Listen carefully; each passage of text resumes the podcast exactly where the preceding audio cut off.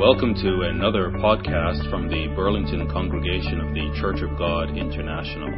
You can find out more about CGI Burlington on our website at cgiburlington.org. Good afternoon, brothers and sisters. I hope you had a great week, and I hope that you enjoyed the summer. And for me personally, I very much enjoy this kind of weather where it's not so hot. There's not so much humidity in the air. And I just love to sleep during the night when I don't have to turn on my AC, just open the, all the windows. And for me, I could enjoy summer. I can have weather like that all year long. But if it's hot and humid, I just can't wait till the winter time, actually. so you heard the title of my message. It's all about the heart. And just before I go there, before I forget, my children, especially Daniel, he said, just make sure you remember just to say hello, and Jessica too, to all the brethren in Burlington. So they very much enjoyed the, enjoyed the stay and work on the farm, but they miss so much the church. But you know, you have to sacrifice one way or the other. You can't have both. So they wanted to say a big hug and big kisses to all of you from our kids, from Jessica, from Daniel. So let me get to the mother right away. If anybody will ask you a question, okay, how would you answer it? Is it possible for a Christian to keep the entire law of God? Is it possible for a Christian to keep the entire law of God? How would you answer that? Is it even possible to not just to know, but just to understand the entire law of God? And some people came to the conclusion that because we can keep the law no matter what. And since we can keep the law, why bother? Why bother keep the law? Since Jesus Christ came, He died for our sins, He kept the law for us, so we don't have to do it. That's one of the arguments that many people use it for. But, how many of you like to play sport, any sport? You're still playing sport. All right. What kind of sport you playing? Teresa, what kind of sport you playing? So do you have a chance that somebody will come and see how you play and say, you are so good, you may have a chance to play for Canada national team? Never. So you're basically saying you don't have a chance to be perfect at this sport. Why bother playing? So you see the silliness of the argument, right? Since we cannot keep the entire law, Why bother being Christian? Why bother? Why bother to strive for perfection if you can't become perfect? I think that's one, one of the silliest arguments that people try to use outside of the Bible. How many of you are familiar with Canadian Constitution? When was the last time that you actually that you actually read it? Anybody? Had a look at it? All right. How many of you are familiar with, let's say, Canadian criminal law? When was the last time that you read it? No? All right. All right. So let's go a little bit lower. What about the municipal bylaw? How, how many of you read it the last time? You know, what kind of municipal bylaw do we have? No? So can I use the same argument? Since I can't keep all the laws, I have the right to pick and choose which way I want. Let's say I don't like when somebody can kill members of my family. So I uphold this kind of law, criminal law. But let's say on the other hand, I like my neighbor's wife. I would like to commit adultery with her. So, you know, anything that's pertaining to adultery, just scratch it out. Because that's sue me, right? Just, just, just one an example, okay? We can turn things around. I like my neighbor car. I can afford to have a car like that. I should have the right to steal the car from him and go for a drive. It's a silly argument. Can we keep all Canadian laws? No. Can I keep all the municipal law? No. As a matter of fact, you know what? I broke few laws on the way to church today. I was driving in my community safety zone, and it's 50, and I was going at least 58. I broke one of the law.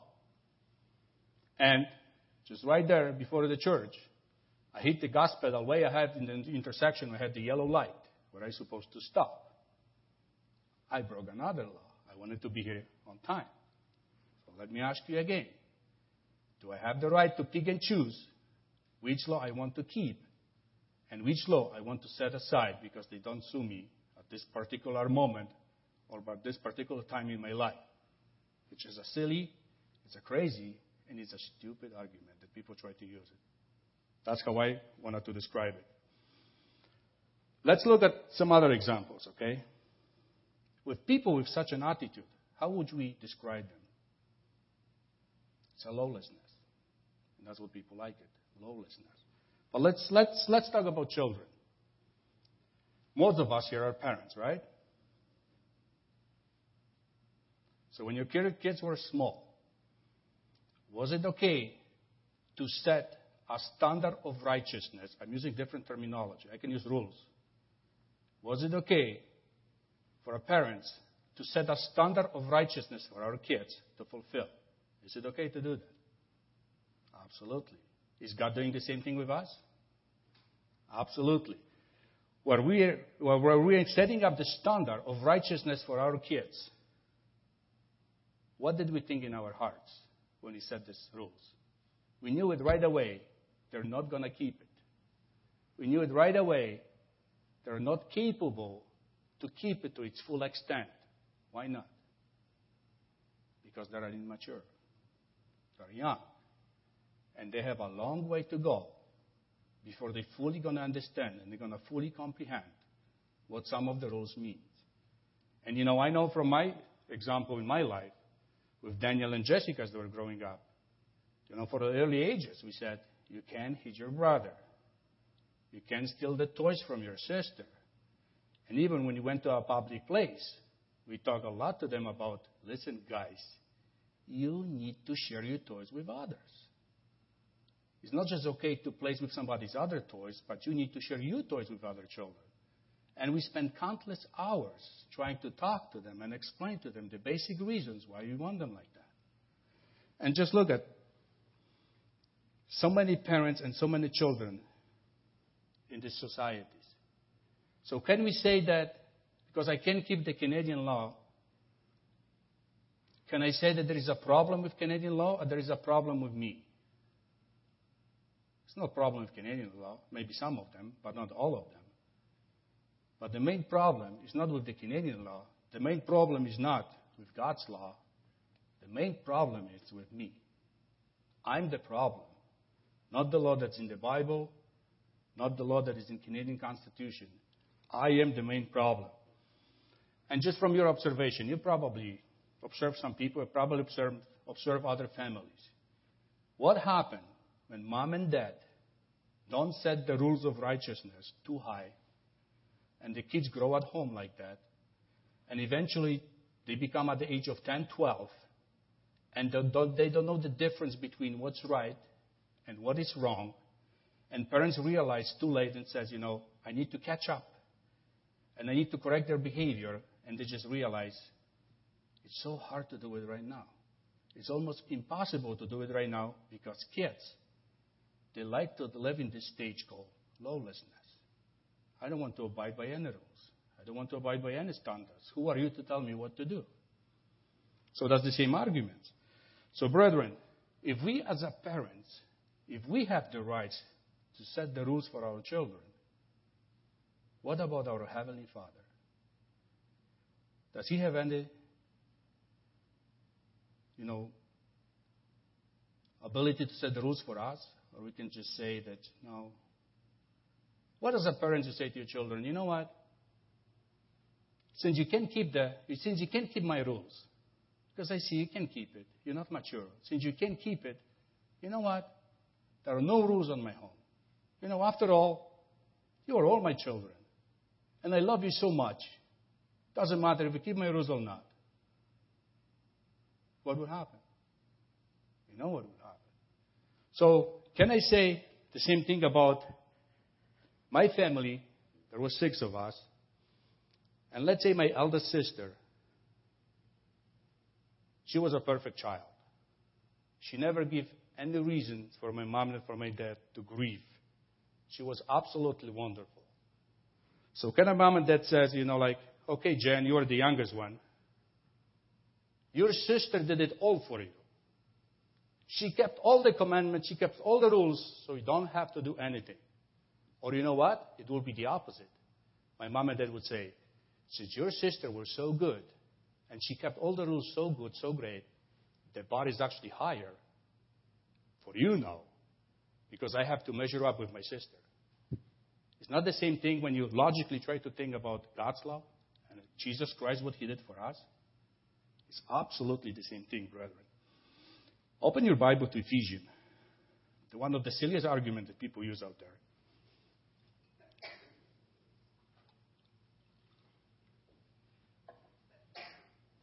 Ephesians chapter 2.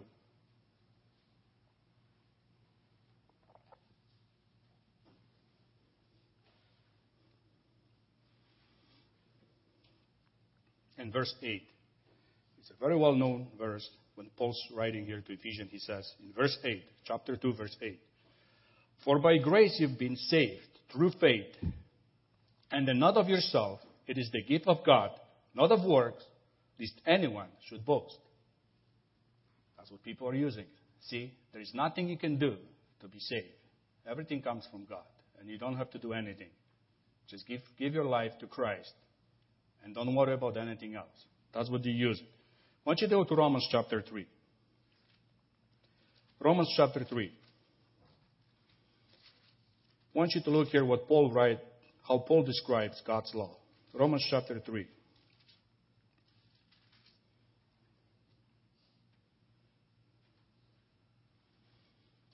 And verse 20, just one verse. Romans chapter 3 and verse 20.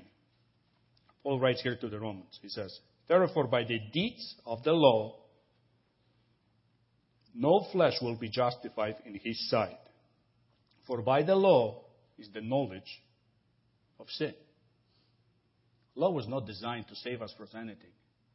Canadian criminal law is not designed to save us from our criminal behavior. The Canadian criminal law is designed to punish us for the crime that we have committed. That's it. The same way is God's law. So just by reading verse like that, I absolutely agree with every single one there who says, I am incapable to keep the Canadian law if it's full, if it's full potential there. I'm incapable. I can't. I'm still mortal human being. I can't. If, if my salvation was based on keeping the God's law, I will never be saved. If my salvation was, bad, you know, was, was, was designed to keep me safe, let's say, just use, using the Canadian law system, I would never be saved. Because on one way or the other, knowingly and unknowingly, I'm breaking the Canadian's law on a daily basis. And as a Christians, we're breaking God's law on a daily basis, whether we know or we don't know. So, there's nothing wrong with the law the problem is with our heart and our inability to keep the God's law. Just flip over to Romans chapter 7. When Paul says here, Romans chapter 7 and verse 12, he described law in verse 12. Therefore, the law is holy, and the commandments holy and just and good. As our Father in heaven is holy, the same way His laws are holy. Just we can, we can look at the country, we can look at Canadians' law, and we can say Canadians' law describes the Canadian society. When you look at God's law, we can say and conclude that that's how the law describes the character of God. It's the same way, in the same manner. And verse 13, has then what is good become dead to me? Certainly not. But sin, that it might appear sin was producing death in me through what is good, so that sin through the commandment might become exceedingly sinful. For we know, verse 14, For we know that the law comes from the Father, and the law must be spiritual. But we, on the other hand, we know that we are just flesh and blood. We are just carnal, and we are under the sin dominion. Because we all have penalty written above our heads. We are condemned to die, whether we like it or not. So that's the way of the reality. So, if children, if they have to learn rules in order to, to learn to what is right and what is wrong, what did you think that God expects his own children to do the same thing? God wants us to teach what is right and what is wrong in his sight. And you know, brethren, God is fully aware of our inability. God is fully aware what's inside our heart, what we are capable and what we're not capable of. God is fully aware of it. And that's why the scripture that was read today and was also we covered last week by Pastor Agent studying the book of Hebrews. We spent so much time in this book, Jeremiah. If you open your Bible to Jeremiah chapter 31, we'll just go there verse by verse, and I'll show you something very interesting here. Jeremiah chapter 31.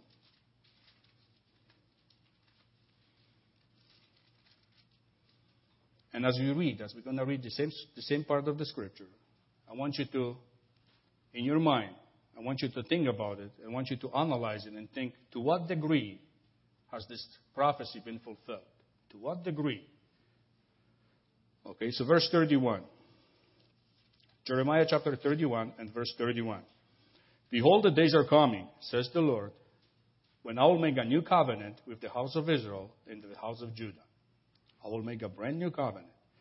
Not according to, to the covenant that I made with the fathers in the day that I took them by the hand to lead them out of the land of Egypt. My covenant, which they broke, though, I was husband to them, says the Lord. Verse 33. But this is the covenant I will make with the house of Israel after those days, says the Lord. I will put my laws in their minds and write them on their hearts, and I'll be their God, and they shall be my people. To what degree has been this prophecy fulfilled? To what degree? Just keep reading, verse 34. How far we are. Is God's really, is God's law really in your heart right now? Just keep reading. No more shall every man teach his neighbor and every man his brother, saying, Know the Lord. For they all shall know me, from the least of them to the greatest of them, says the Lord. For I will forgive their iniquity, and their sins I will remember no more. How far we are into this prophecy. As of right now, we all are here, we all gather together. to Praise God to worship God. But we also here, we want to learn something. So as far as I know, we still need somebody to teach us about God's law, to teach us about God. So our heart, God's law is not fully written in our hearts, not yet. It hasn't been fulfilled fully. But it was God's intention that people would fully understand and have God's law in their hearts. If you go to Genesis chapter 3, and we can conclude there, Genesis chapter 3 and verse 8.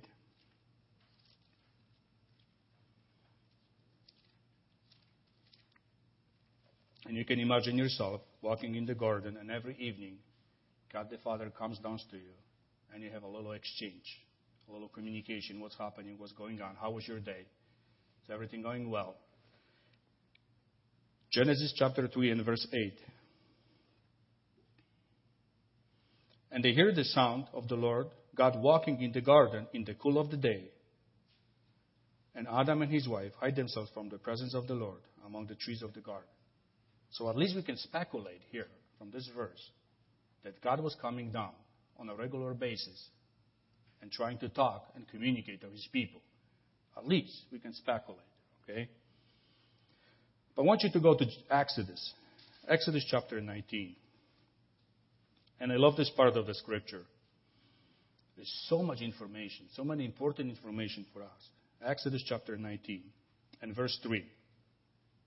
Look what God says here to Moses.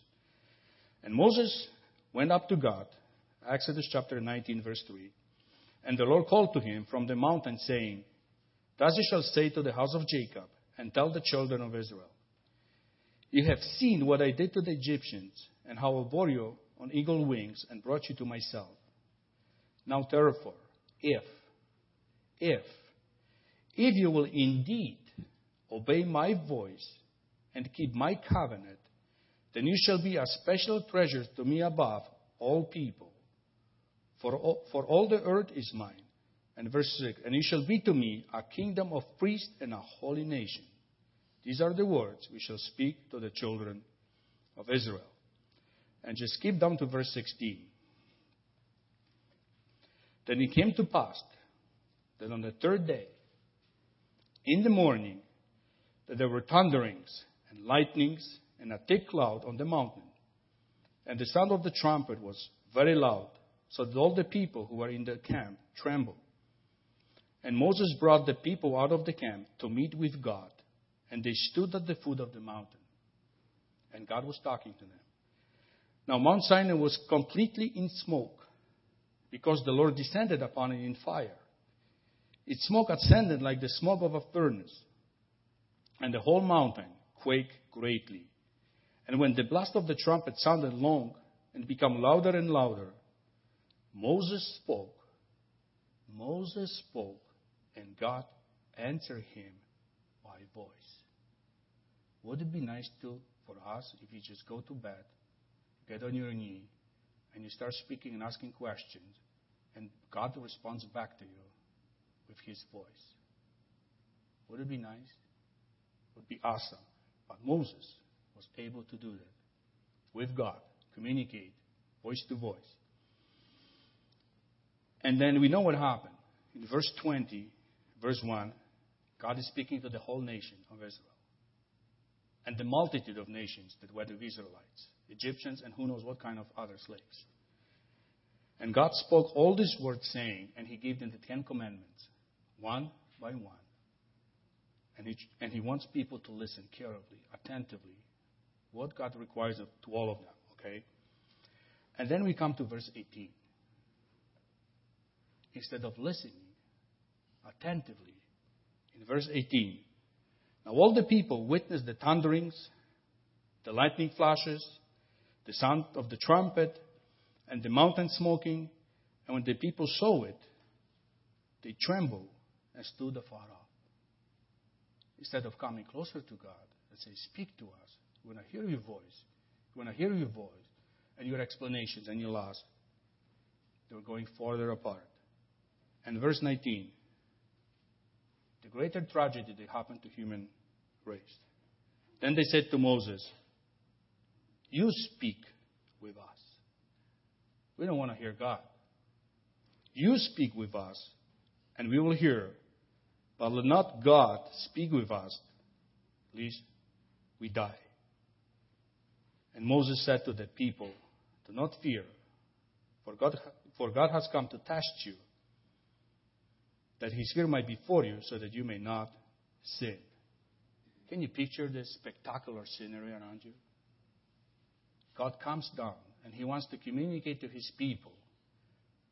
And after all of this, just listening the first Ten Commandments, people just said enough of it and said, just stop it. We don't want to hear you anymore. But, you know, we don't want to hear God, we'll hear men what they have to say to us. Okay? That's horrible. That's tragedy. And what happened when people refused to hear God? And for this moment, when they demand Moses, they also demand somebody who will mediate between God and humankind. And that's the rest of the Old Testament story. What, did that, what would that produce? You know, two classes of people. We have a holy priesthood, and we have so called the lay members on the other side, okay? This one group is holy, and the lay members are not so holy, right? Then, if the priest is good man, if the priest is dedicated to God, along with, with the leader, the nation doing great, the nation rising to the top. When you have a bad corrupted leader, bad corrupted priest, and leader at the same time, we know the story. We know the story from the from Israel history, right? Good king, prosperity, bad, bad king, everything goes down. That's what happened when we want to listen to other people instead of listening directly to God. And that's the results today, even in, among churches. Look at this. Striving for money. All the fights for power. Who's the greatest? Who's going to be at the top? Who will be the second in command? Who will be the third in command? Who's more important? Is this, you know, is this pastor more important than the other pastor is this important, okay? We try to, we try just like the society, we try to, you know, structure ourselves kind of in a way of steps. One, two, three, four, five, six, seven. But God, from the beginning, He wanted to speak to people directly. God to people. God to people. No mediator between God and people. And what happened when people become dependent on one leader? When one leader goes astray, the entire nation goes astray. When one pastor goes astray, the entire church goes astray. And that's the history. I don't have to prove it from the Bible. We know it. We live it. We saw it. We even know what happened to the Worldwide Church of God. That's a perfect example of it.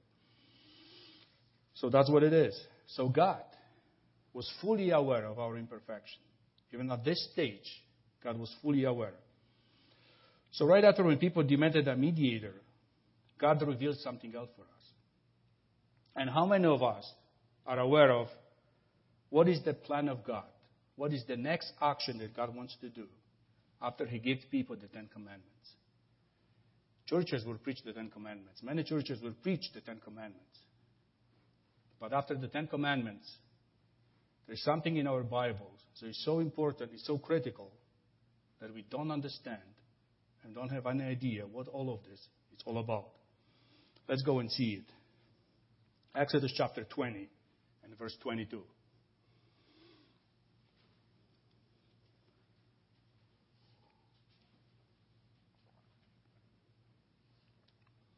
I will just read it first and then we'll go back and try to analyze a little bit verse by verse. Then the Lord said to Moses, after all this failing with the Ten Commandments, when people refused to listen to anything else, God was fully aware of what's happening. God said to Moses, Thus you shall say to the people, children of Israel, You have seen that I have talked to you from heaven. You shall not make anything to be, to, to be with me, gods of silver or gods of gold, you shall not make for yourself. And verse 24, an altar of earth you shall make for me. And you shall sacrifice on it your burnt offering and your peace offerings, your sheep and your oxen. In every place where I record my name, I will come to you, and I will, and I will bless you. And if you make me an altar of stone, stone, you shall not build on it of hewn stones. For if you use your tool on it, you have profaned it. Nor shall you go up by steps to my altar, that your nakedness may not be exposed on it. What is this all about? But let me tell you. God is very specific here, and He says, if you want to worship me properly, the way I want, here's the prescriptions, and I'll show you later how I'm going to fulfill it. See, today, any church, any church today claims that we worship God in spirit and in truth. Imagine if you come to this church and you say, you know what? I'm not so sure if you worship God in truth and in spirit. How would you feel? Would you step in and say, you know, hey, I want to learn more about it? No, you would just walk the door and says goodbye. I don't want to have any part of it. Any single church will say, we worship God in spirit and in truth. So how is that possible? We have, I don't know how many thousand denominations, and a single one of them worship God in spirit and in truth. How is that possible? See, people were so preoccupied with all the visible effects that happen on the mountain they forgot to listen what God was actually trying to tell them. Okay, let's go back. And verse 22. Just read this verse one more time in your own mind. And think about it for a moment. God says, You have seen that I have talked. I have talked. It's not, it's not, it didn't say here, you have seen that I have tried to show you something. No. I talk. I try to talk to you. Okay? And that's an interesting statement, talk to you.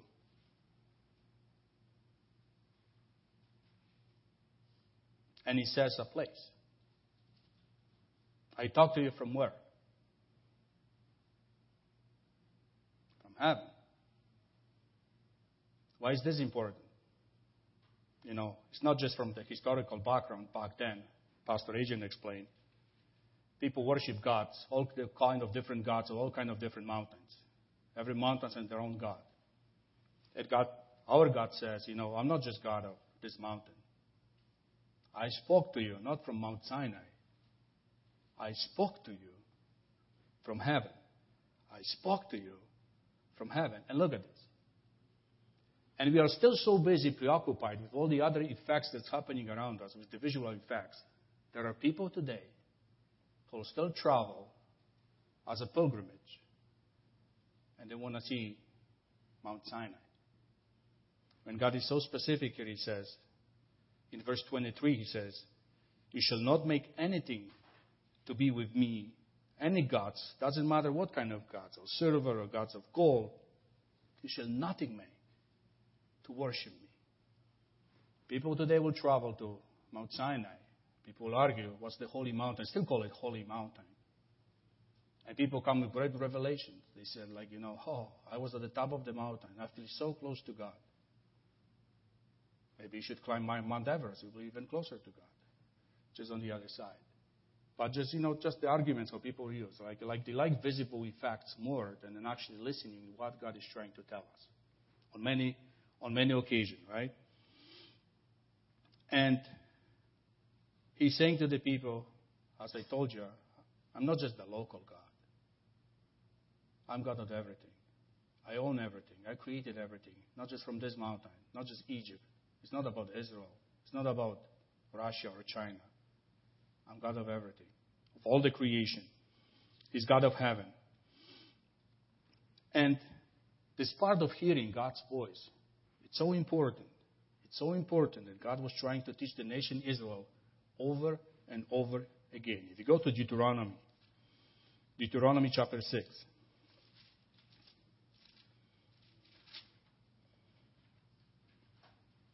It's an everyday prayer. Actually, every, every Jewish man prays three times a day using the same prayer in the morning, in the afternoon, in the evening. In Deuteronomy chapter 6 and verse 4. It starts like here, here, or listen. Hear, O Israel, the Lord our God, the Lord is one. And this Hebrew word here, here, is Shama. It's a Hebrew word. And Hebrew word, one word can mean many different things. But this word, okay, the same word, Hebrew word Shema, means listen, means to hear, and the same Hebrew word Shema means obey. For a Jewish reader, when you have word like that, when it says listen, listen also means obey. In English language, listen, I'm listening. When I say listen and obey, that's a different thing. But Hebrew language was constructed a little bit differently. So God says here, you listen. It's not just listen, you also obey what you hear from me. So we see God worship is strictly based on the Word of God and what we hear from God, and nothing from our own imagination. And Israel under, under Moses refused not just to hear the Ten Commandments, they refused anything what God was trying to tell them after the Ten Commandments. Let's go, let's go to Exodus 20 back there. So please hold your spot there because we might go forward and back to different scriptures, but hold your, hold your spot here in Exodus chapter 20. And let's spend some time let's talk about this altar that God was prescribing here to people. Altar was a place of sacrifice. It was the most critical element of the Old Testament worship. And let me tell you, it's also the most critical element of the New Covenant worship. And I'll show you later how. Okay? So it's so critical that God described, He, he gives us instruction. How is the altar is supposed to be built? In verse 24. It's very simple. An altar of earth you shall make for me. Nothing fancy, just from earth, from dirt. If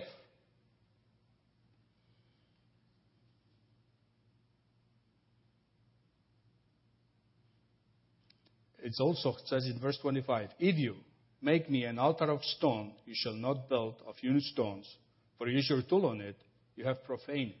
If you're in the place that is so difficult to get, you know, to the earth, there's lots of plenty of stones. God allowed to make it of stones, but He says, don't use your human imaginations. Don't use any tools. Try to try to shape, try to cut, try to whatever do to try to create altar that you're to worship me here. God is very specific here. And why it's so important, right? I'll, I'll we'll show you later, but let me I'll make you a statement and you might not agree with me. If you don't agree with me, just write it down. We can talk about it a little bit later during our fellowship.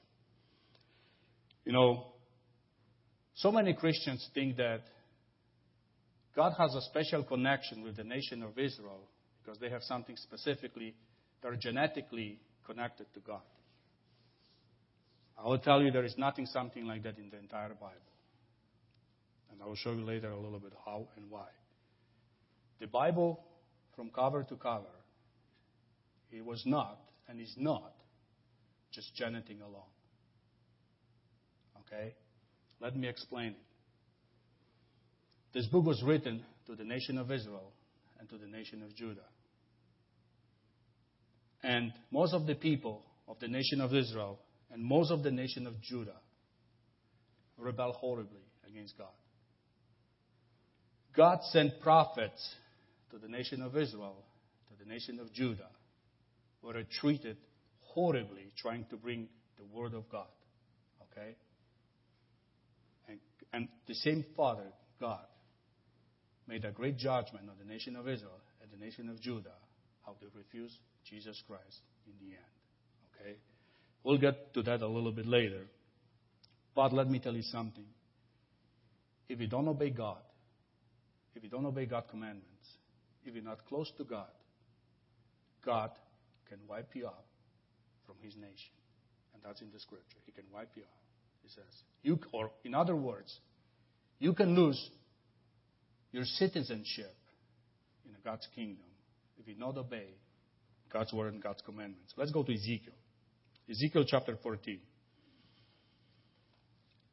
Hold your place there, but let's go to Ezekiel chapter 14.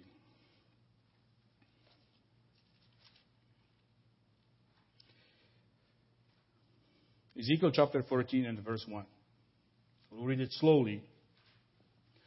Now some of the elders of Israel came to me and sat before me, and the word of the Lord came to me, saying, Son of man, these men have set up their idols, their idols, in their heart, and, and put before them that which caused them to stumble into iniquity.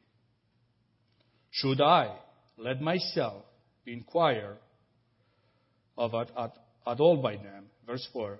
Therefore speak to them and says to them, and say to them, Thus says the Lord God, everyone of the half of Israel who sets up his idol in his heart and puts before him what causes him to stumble into iniquity, and then comes and it comes to the prophet, look what's going to happen. I, it says, I, I the Lord will answer him who comes according to the multitude of his idols. Where so many people are deceiving this word. God said, I, I the Lord will answer them. If that's what you like to hear, that's how I'm going to answer you if you don't know how to square some of the teaching with, with, with God's word. Verse 5 that that I may seize the house of Israel by their heart, because they are all estranged from me by their idols. Therefore, say to the house of Israel, Thus says the Lord God. There's the solution. Repent, turn away from your idols, and turn your faces away from all your abominations.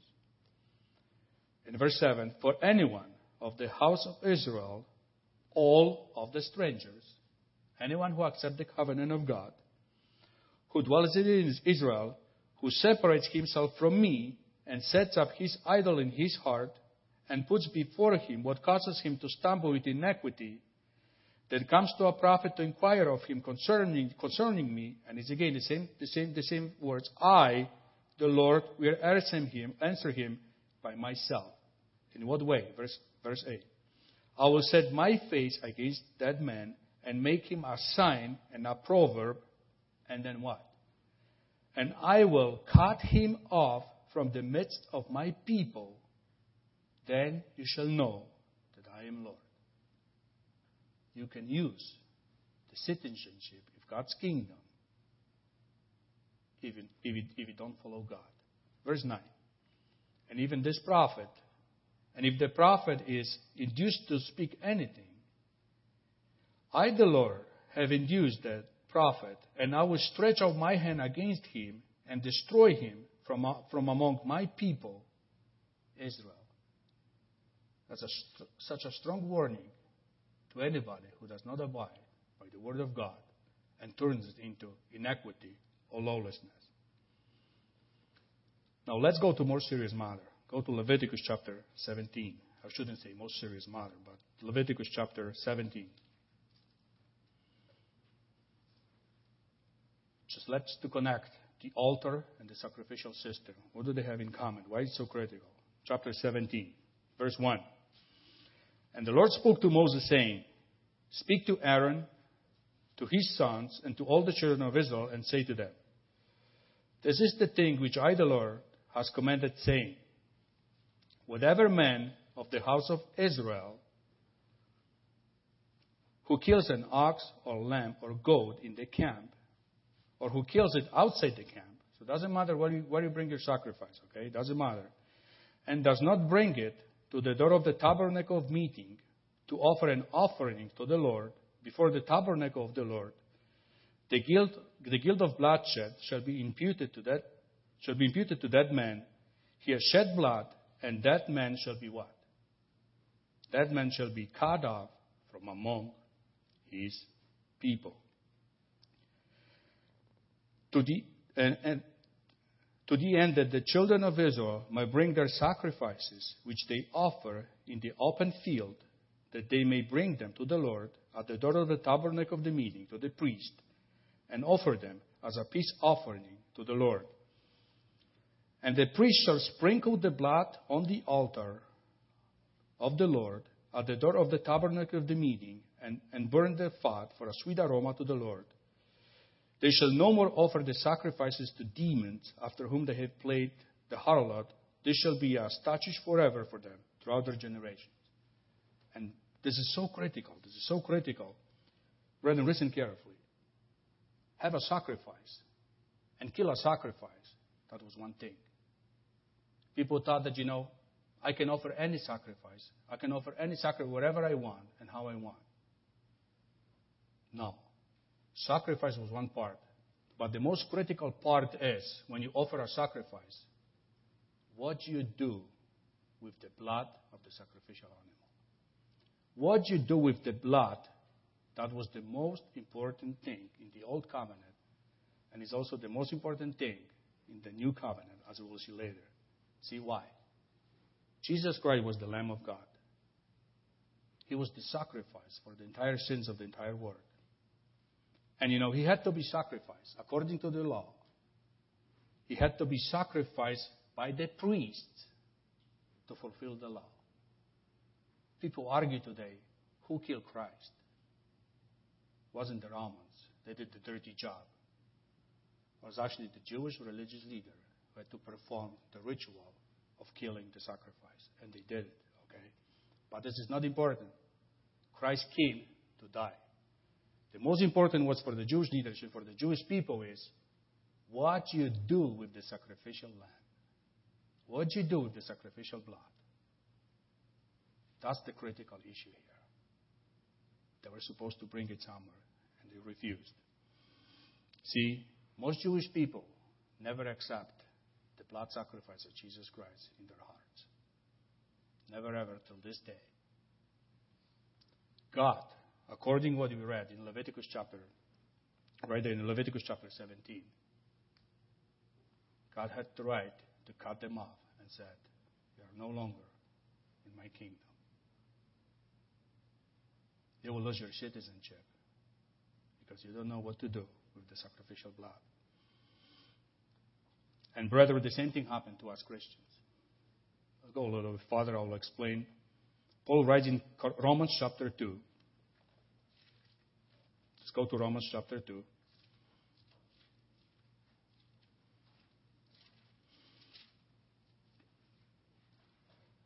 we as a Gentile, as we come into the covenant, the covenant was established with the house of Israel and house of Judah. There's no any other covenant with the Gentile nation. We're still under the same covenant. But Paul writes in chapter 2, Romans chapter 2, he explains in verse 28, he says, For he is not a Jew who is one out, outward, outwardly, nor is circumcision that which is outward in the flesh. So because, you know, these people genealogically are Jewish people, doesn't mean that they are closer to God than, let's say, Palestinian people because, because of the genealogy. No. Verse 29. But he is a Jew who is one inwardly, and circumcision is that of the heart, in the spirit, not in the letter, whose praise is not from the men, but from God. So we are the spiritual Jews. That's how we are accepted into this new covenant. Not through the new covenant, not through the Gentile covenant, through the new covenant that was established, that we read in Jeremiah chapter 31. Now, we know, we read it in Romans chapter 7. Remember that God's law, many people made this common mistake that law in the Old Testament was a physical law. It wasn't a spiritual law. But let me tell you, God's law is spiritual law. Doesn't matter what it is. God's law got, got more spiritual implication than physical one. We talk about the altar, okay? I talk about the altar, how important, how it needs to be built, and all this stuff. And look what Paul needs to have to say, what he, what he had to write in Hebrew chapter 10. What this altar represents in our life, okay? What is so important about this altar? How we're going to bring back people. God says, I'm going to bring these people back to me is through this altar. What is this altar? Let's go to Hebrew chapter 10.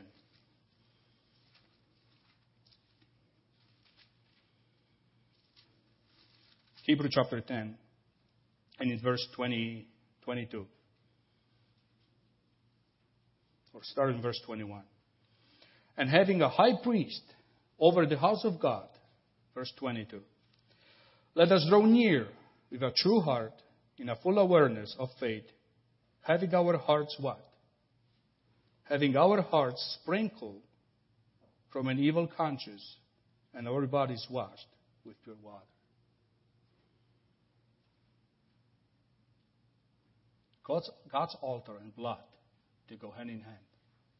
There's no altar without blood sacrifice. The bloody organs, the bloodiest organ in our body is our heart. It's pumping our heart throughout the entire system of our body just to make us alive. And this organ represents God's altar. That's where we accept Christ. And it's even more than that, brethren. We'll come to this a little bit later, okay? So let's go to Exodus chapter 20, verse 23, one more time.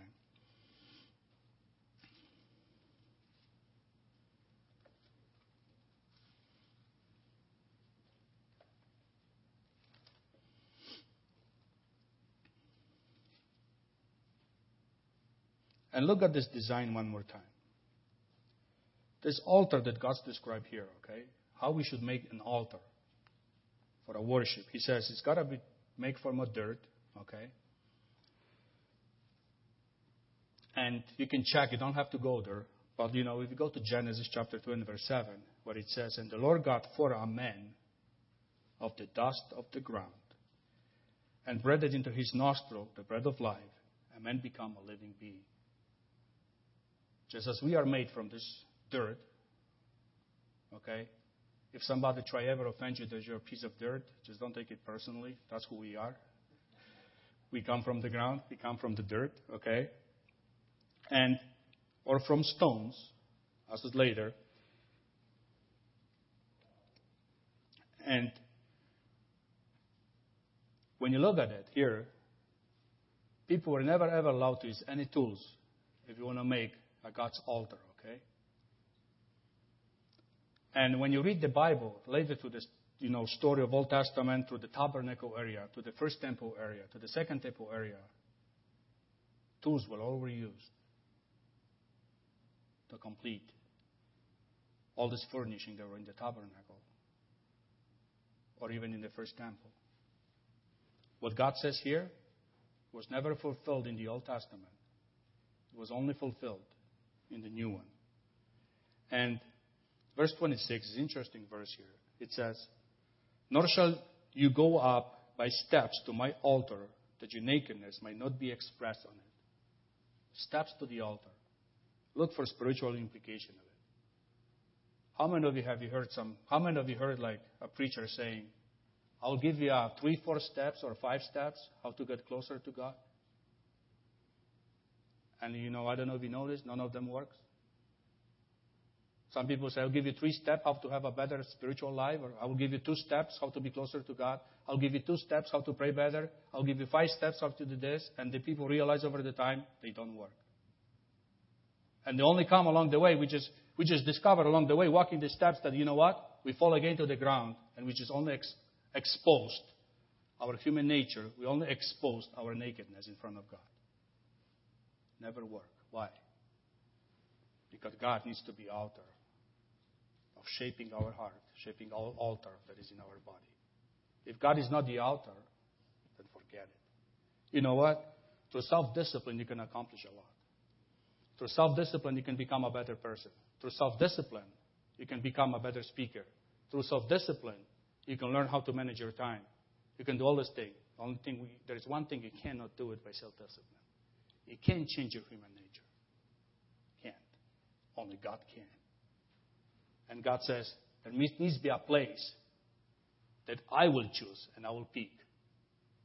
God does the picking. God does the choosing. It's not you that pick God and choose God. It's God actually who come and choose you and says, there is a calling. I call people and I pick and I call and I says, I want you.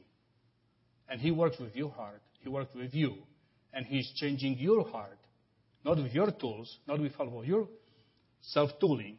God is changing you by His own desire and will. And you just follow His commands. That's it. That's how simple it is, brethren. And let me show you let me show you some pictures. Okay? Actually, we can, I'll give you, let's go to Exodus chapter 31. Remember when they were building the tabernacle, right? All this thing that you learn after the Ten Commandments has never ever been fulfilled, in the Old Testament. Exodus chapter 38. That's, that was the first altar they built for the tabernacle worship. Verse 1. Look, at all the material that they used to build it. He made the altar of burnt offering of acacia wood. Okay, there is wood. Five cubits was his length, and five cubits his width. It was square, and his height was three cubits. He made its horn of its four corners. The horns were of one piece with it, and he overlaid it with bronze. Okay? It's got nothing close. What God described, what God, what God prescribed there in the just right after the Ten Commandments. So I Google it. I don't know if you can see from here. So that's the, how the tabernacle altar looked like. It doesn't even come close that it was supposed to be shaped with no tools, just come from the ground, from the dirt, or just from simple stones. Even stones, they have to be untouched, uncut, un, you know, just whatever shape and form they come. It's nothing close. Okay? If you do a little bit further research, you can find that also when the first temple was built. Okay? That's how the altar looked in the first temple. What you see here? There is a ramp, there are steps. Don't come to me through the steps, right? But we are very creative people. We know how to get to we know how to help it, you know, ourselves get to God closer. So we have all the steps here, right? So see, whatever God says here, after the Ten Commandments, we're speaking to people. It doesn't have just physical uh, meaning to us, but it's also spiritual.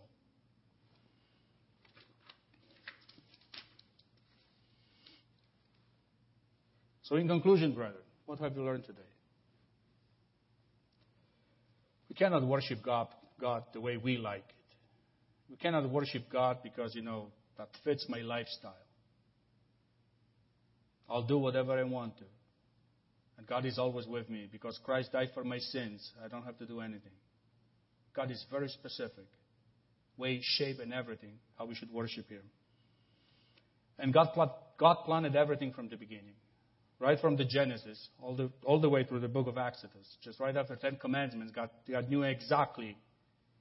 If I get these people to obey my Ten Commandments, I have to change their hearts. Otherwise, they will never ever get to this point that I can talk to them face to face. Will never ever happen. Go to Jeremiah chapter 7. Look what God says to the, through Jeremiah. Jeremiah chapter 7.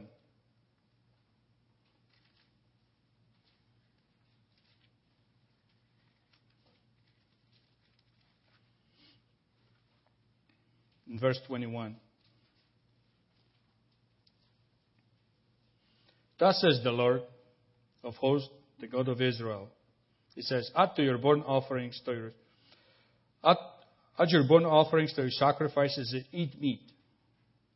For I did not speak to you, to your fathers, or command them in the day that I brought them out of the land of Egypt concerning your burnt offering of sacrifices. But, but this is what I commanded them, saying, Obey my voice Listen to me. Obey my voice, and I'll be your God, and you shall be my people, and walk in all the ways that I have commanded you, that it may be well with you. In verse 24, they were so preoccupied with all the other visible effects that were happening around them, just like we Christians today. So many things just happening around us. So many visible effects. We have good TVs, we have good computer screen, we have Facebooks, we have text, and all kind of, you know, things that get us away just to be serious, just to be alone, just to close our eyes and listen what God has to say to us. Verse 24. Yet they did not obey or incline their ear, but followed the counsels and the dictates of their evil hearts, and went backwards and not forward. And since the day that your fathers came out of the land of Egypt until this day, I have even sent to you all my servants, the prophets, daily rising up, daily rising up early and sending them. Verse 26. Yet they did not obey me or incline their ear, but stiffened their necks. They did worse than their fathers.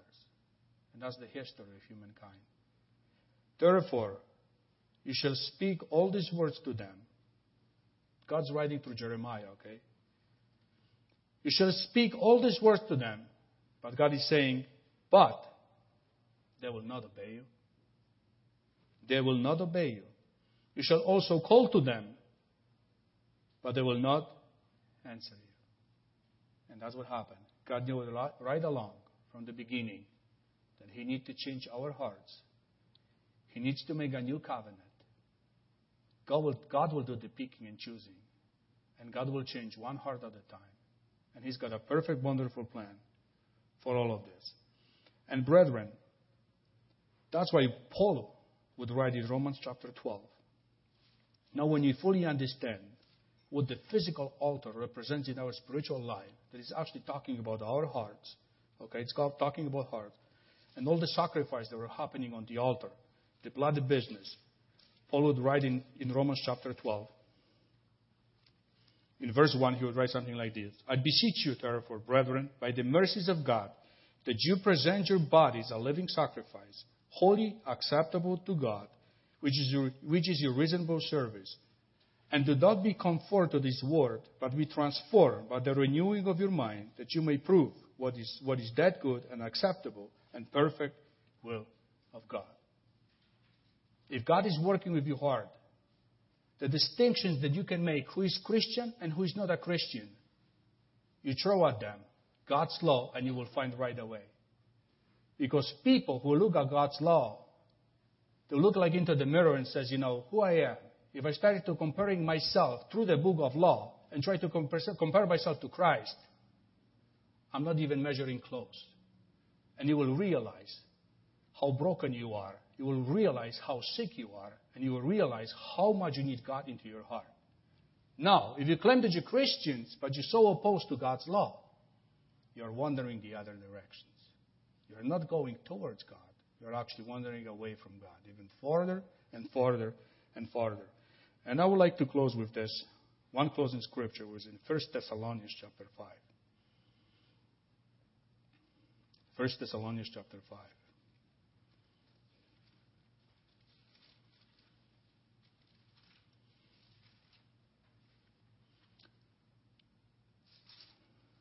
And let's start in verse 12. Paul writes here, and we urge you, brethren, to recognize those who labor among you. He gives final instruction in his letter. And are, and are over you in the Lord and admonish you. And to esteem them very highly in love for their works' sake. Be at peace among yourselves. And he goes very quick, very short, very short verses here. Verse 14. Now we exhort you, brethren, warn those who are unruly, comfort the faint hearted, uphold the weak, and be patient with all. 15. See that no one renders evil for evil to anyone, but always pursue what is good, both for yourself and for all. Rejoice always. I think that's one of the shortest verses in the Bible. I'm not so sure, but it's very short to remember. Rejoice always. Pray without ceasing. The next one. In everything give thanks, for this is the will of God in Christ Jesus for you. And verse 19. Do not quench the spirit. It's just the one simple verse like that. Do not quench the spirit. The Hebrew, the, the Greek translation quench, it means do not extinguish, do not put the fire away. That's what it means. So you can actually extinguish the Holy Spirit inside you as a holy temple, brethren. And just, you know, I don't have time. Actually, I, I might have one extra minute. But, you know, when you have altar, three elements that you need on the altar. You need an altar, you need the sacrifice, and you need the fire. And I want you to go to Leviticus chapter 6, one more scripture. Leviticus chapter 6.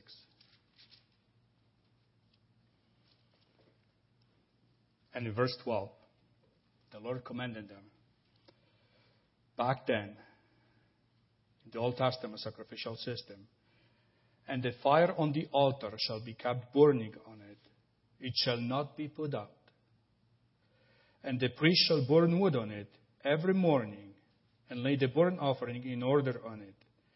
And he shall burn on it the fat of the peace offering. And verse 13 A fire shall always be burning on the altar, it shall never go out. And I have these closing remarks for all of us as a warning. Through Israel history, this fire was put down. There happened in Israel history that the tabernacle disappeared. There was in Israel history the tabernacle was captured by Philistines. When this fire was not burning continually, evil and horrible things happened to Israelites. And brethren, and this fire representing nothing else than God's Holy Spirit on our altar, in our heart. Don't quench it. Because if you quench this fire in our hearts, then we'll just end up like all the Israelites. So take a warning. Love one another. Be one another and learn from one another. May God be with you. This has been a podcast from the Burlington congregation of the Church of God International. We hope you are blessed by it. To find out more about CGI Burlington, visit our website at cgiburlington.org.